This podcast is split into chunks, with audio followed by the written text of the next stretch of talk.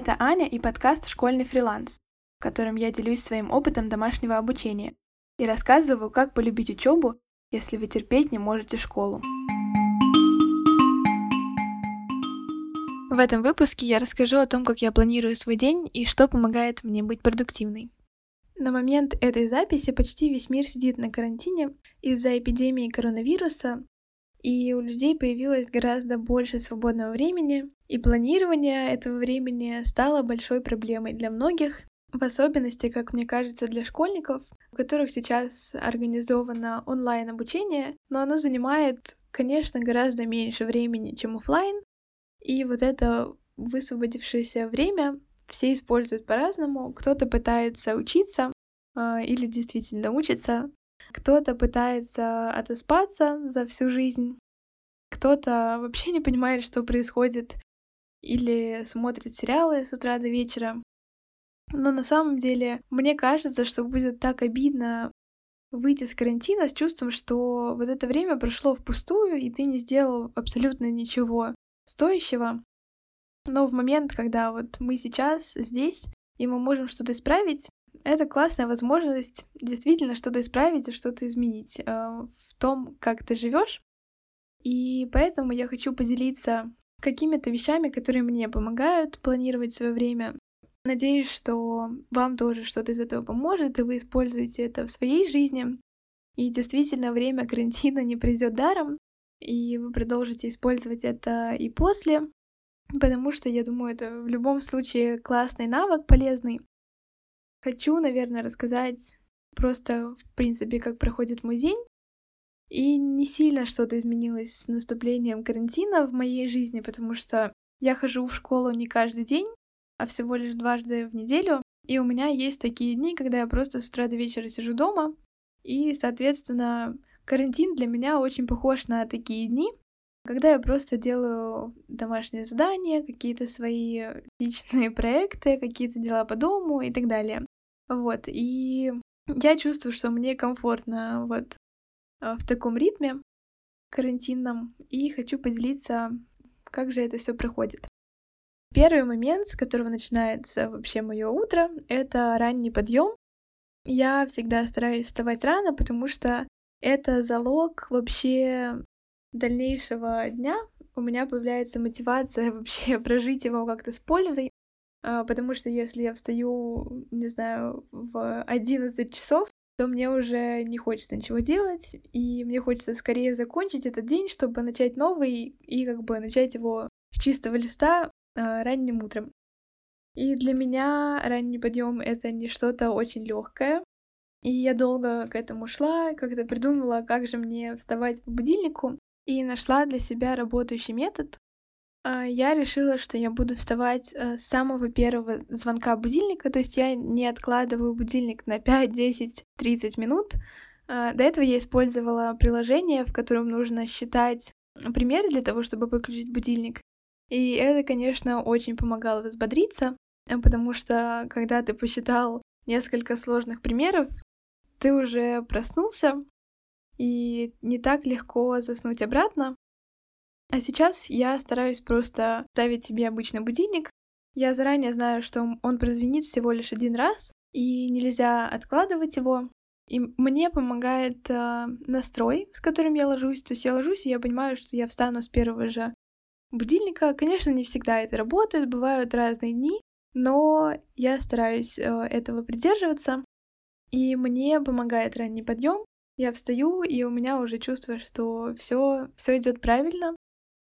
И что происходит дальше? Uh, у меня есть uh, мои утренние ритуалы. Я поняла, что это очень полезный метод, когда утром ты встаешь и не понимаешь, чем тебе заняться. Классно иметь какой-то список, uh, который ты делаешь, который ты выполняешь ежедневно. И это какие-то дела, которые наполняют тебя, которые готовят тебя, соответственно, к началу дня. Как правило, я начинаю с того, что делаю упражнения в нескольких э, приложениях для изучения языка.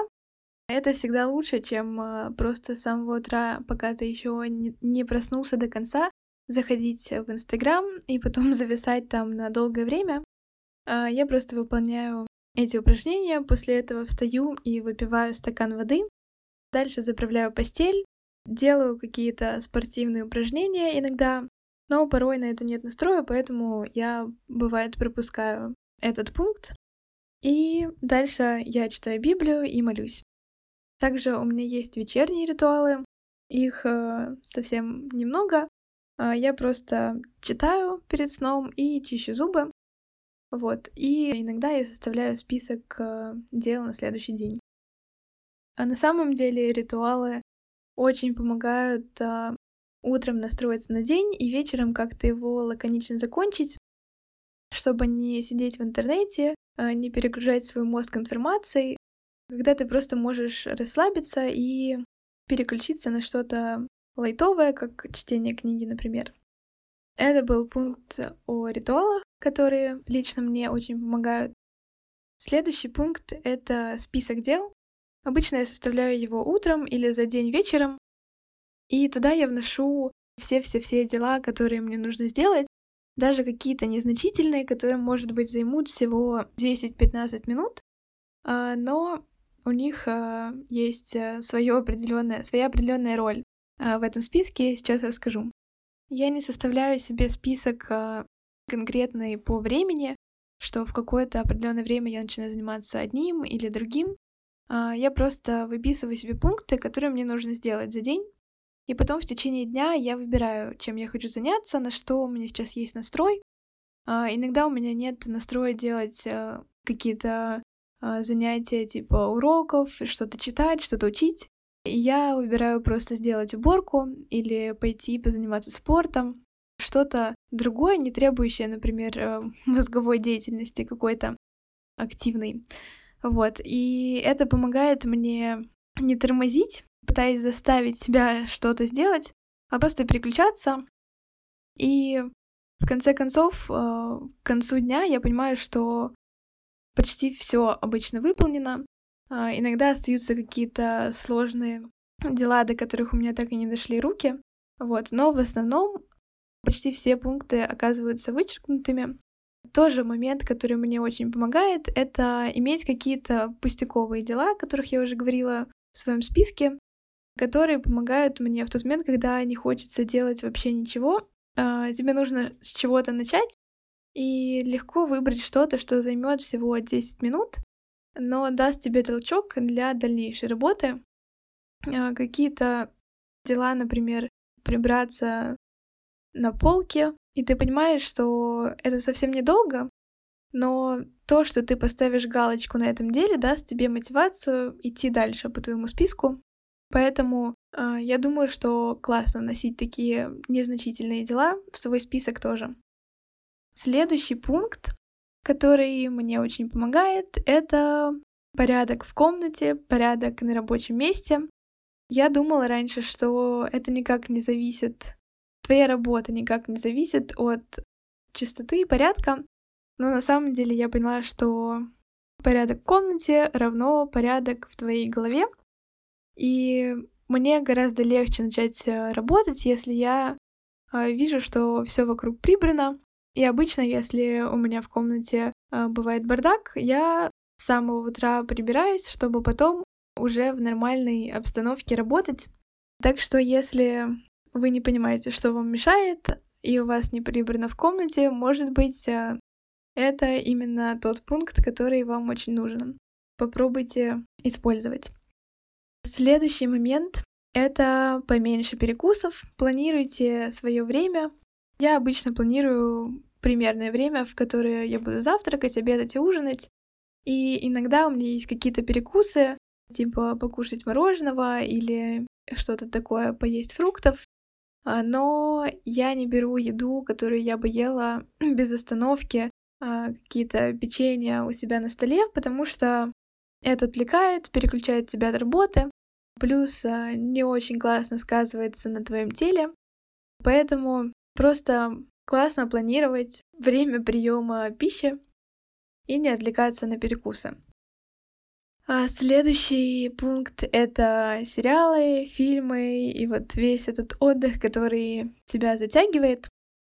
Я поняла, что для меня самый рабочий вариант — это смотреть сериалы и фильмы, и вообще вот это все э, вечером, когда все дела уже сделаны, и я могу как бы посвятить свое время чему-то не столь важному, потому что если я начинаю смотреть фильм э, днем, то меня затягивает, и потом я думаю, М, наверное, можно потратить немного времени еще на YouTube, и потом очень сложно как-то вернуться в ритм работы.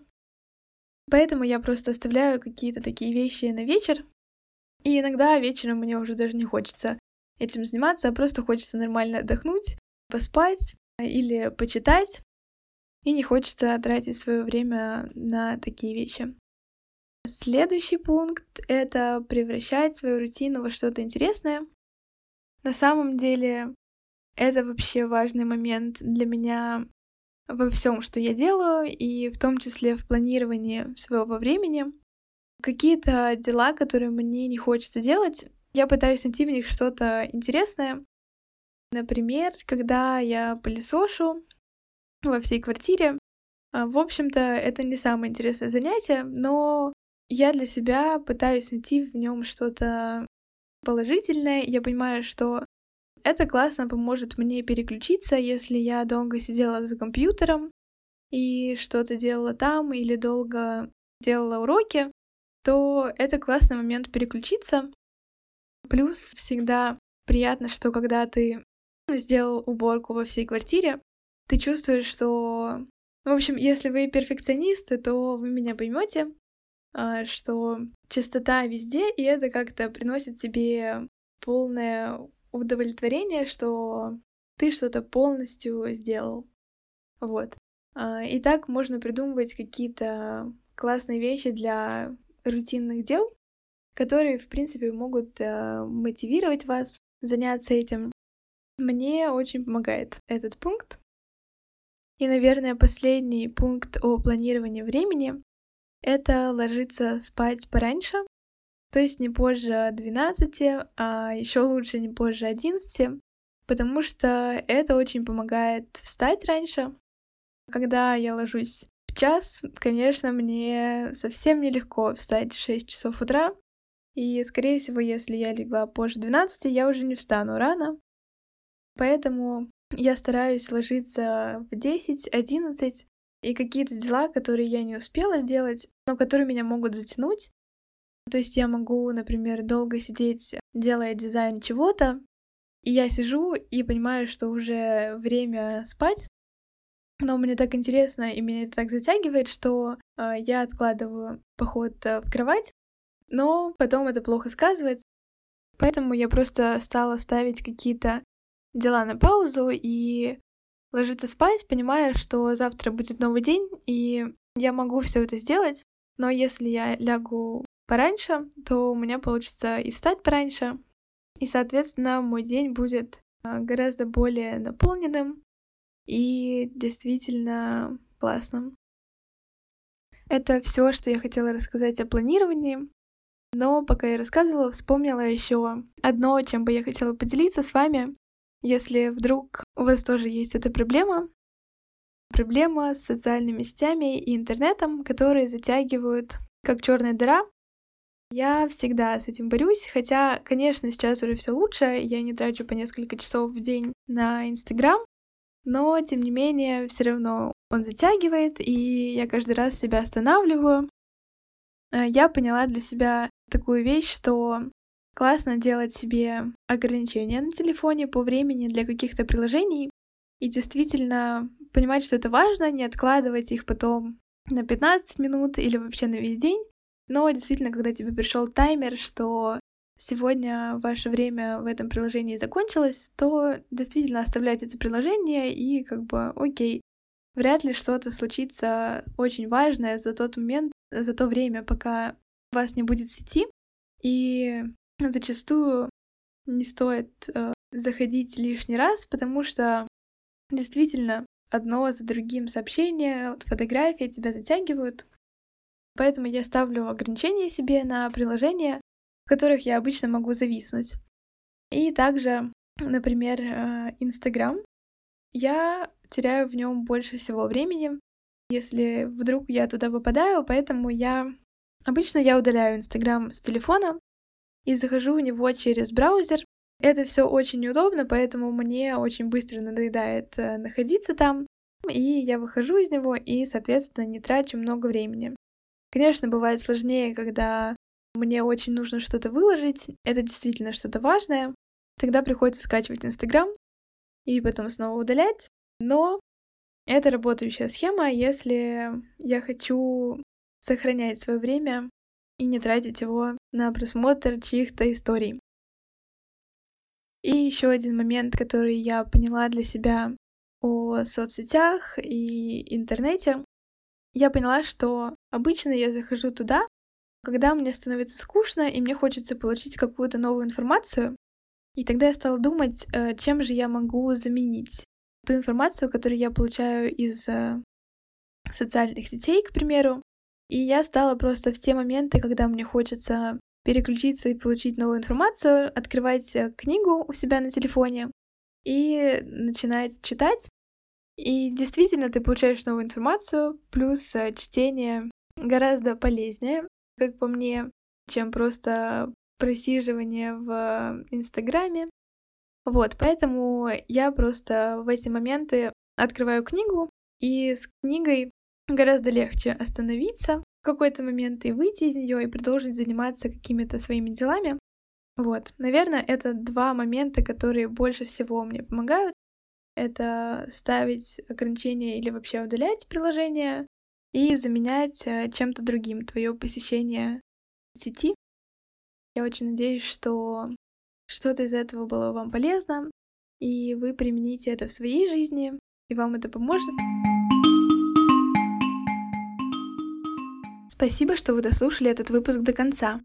Я буду очень благодарна вам, если сейчас, сразу после прослушивания, вы поставите оценку моему подкасту и, может быть, напишите свой отзыв. А также, если вы расскажете о подкасте своим друзьям.